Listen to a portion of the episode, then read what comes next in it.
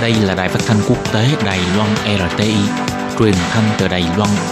Mời các bạn theo dõi bài chuyên đề hôm nay.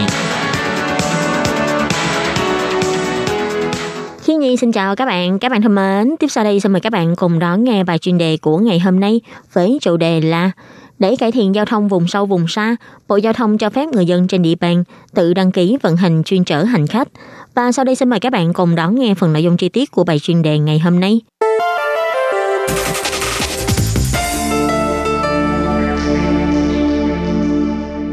Để cải thiện tình trạng giao thông của khu vực vùng sâu vùng xa, nông thôn, gần đây, Bộ Giao thông đã thông báo nhiều điều lệ liên quan quy định quản lý ngành vận tải chuyên chở hành khách bằng xe hơi được sửa đổi. Để khu vực nông thôn, vùng sâu vùng xa, không tuyến xe bus, xe khách vận hành, có thể để cá nhân, tổ chức xã hội tự đăng ký thành lập công ty vận tải chuyên chở hành khách bằng xe hơi, dùng xe nhà vốn có để vận hành chuyên chở.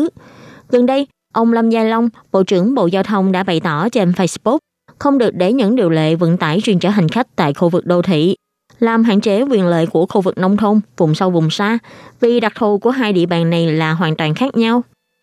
Để giải quyết vấn đề giao thông tại khu vực nông thôn, vùng sâu vùng xa, Bộ Giao thông Đài Loan thông báo đã sửa đổi điều lệ 44 gạch 2, 44 gạch 3, 44 gạch 4 của quy tắc quản lý ngành vận tải chuyên chở hành khách bằng xe hơi và điều 4 của chi tiết luật phê duyệt ngành chuyên chở hành khách bằng xe hơi. Bộ Giao thông cho biết, trong tương lai, với các khu vực nông thôn vùng sâu vùng xa không có xe bus hay là taxi như khu vực đô thị, chính quyền huyện thị địa phương có thể lên kế hoạch bằng nhiều hình thức và quy định về phục vụ chuyên chở đặc biệt, hướng dẫn các tổ chức xã hội và cá nhân tại địa bàn thành lập công ty chuyên chở hành khách bằng xe hơi tại địa phương. Bộ Giao thông sẽ nới lỏng các hạn chế về trình tự, vận hành, giá vé và vốn đầu tư, tiêu chuẩn xe, trạm bãi và thiết bị liên quan cho cá nhân, đơn vị tổ chức tại địa phương có nhu cầu thành lập công ty chuyên chở hành khách để thuận tiện cho nguồn nhân lực xe cộ vốn có của địa phương có thể tham gia vào chuyên chở hành khách. Bộ Giao thông nhấn mạnh, tại những vùng nông thôn, vùng sâu, vùng xa, thường mật độ dân cư thấp, các vùng dân cư cách xa nhau, nhu cầu chuyên chở không ổn định. Đây là các đặc điểm khác với lại khu vực đô thị, mà các tuyến xe bus truyền thống thường là các dạng xe lớn, lượng chuyên chở lớn, thường đi theo những tuyến hay điểm đường, chuyến xe theo giờ cố định. Và mô hình phục vụ như vậy sẽ rất khó đáp ứng được nhu cầu chuyên chở của người dân tại khu vực nông thôn hay vùng sâu vùng xa.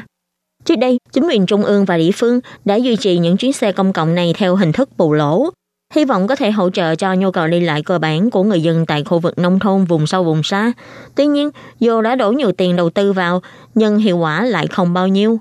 Bộ Giao thông cho biết, trong tương lai, khi đã nới lỏng các quy định liên quan đến ngành dịch vụ chuyên chở hành khách khu vực nông thôn hẻo lánh, dự kiến là tại các địa bàn này có thể kết hợp nguồn nhân lực và xe cộ sẵn có thông qua kênh thông tin, ứng dụng để người dân có thể sử dụng dịch vụ chuyên chở một cách linh hoạt và đa dạng hơn. Ngoài để đảm bảo các chuyến xe cơ bản theo các thang giờ như là giờ đi làm, đi học, còn có thể sắp xếp những chuyến xe để phục vụ nhu cầu khác nhau của người dân như đi khám bệnh, đi mua sắm vân vân.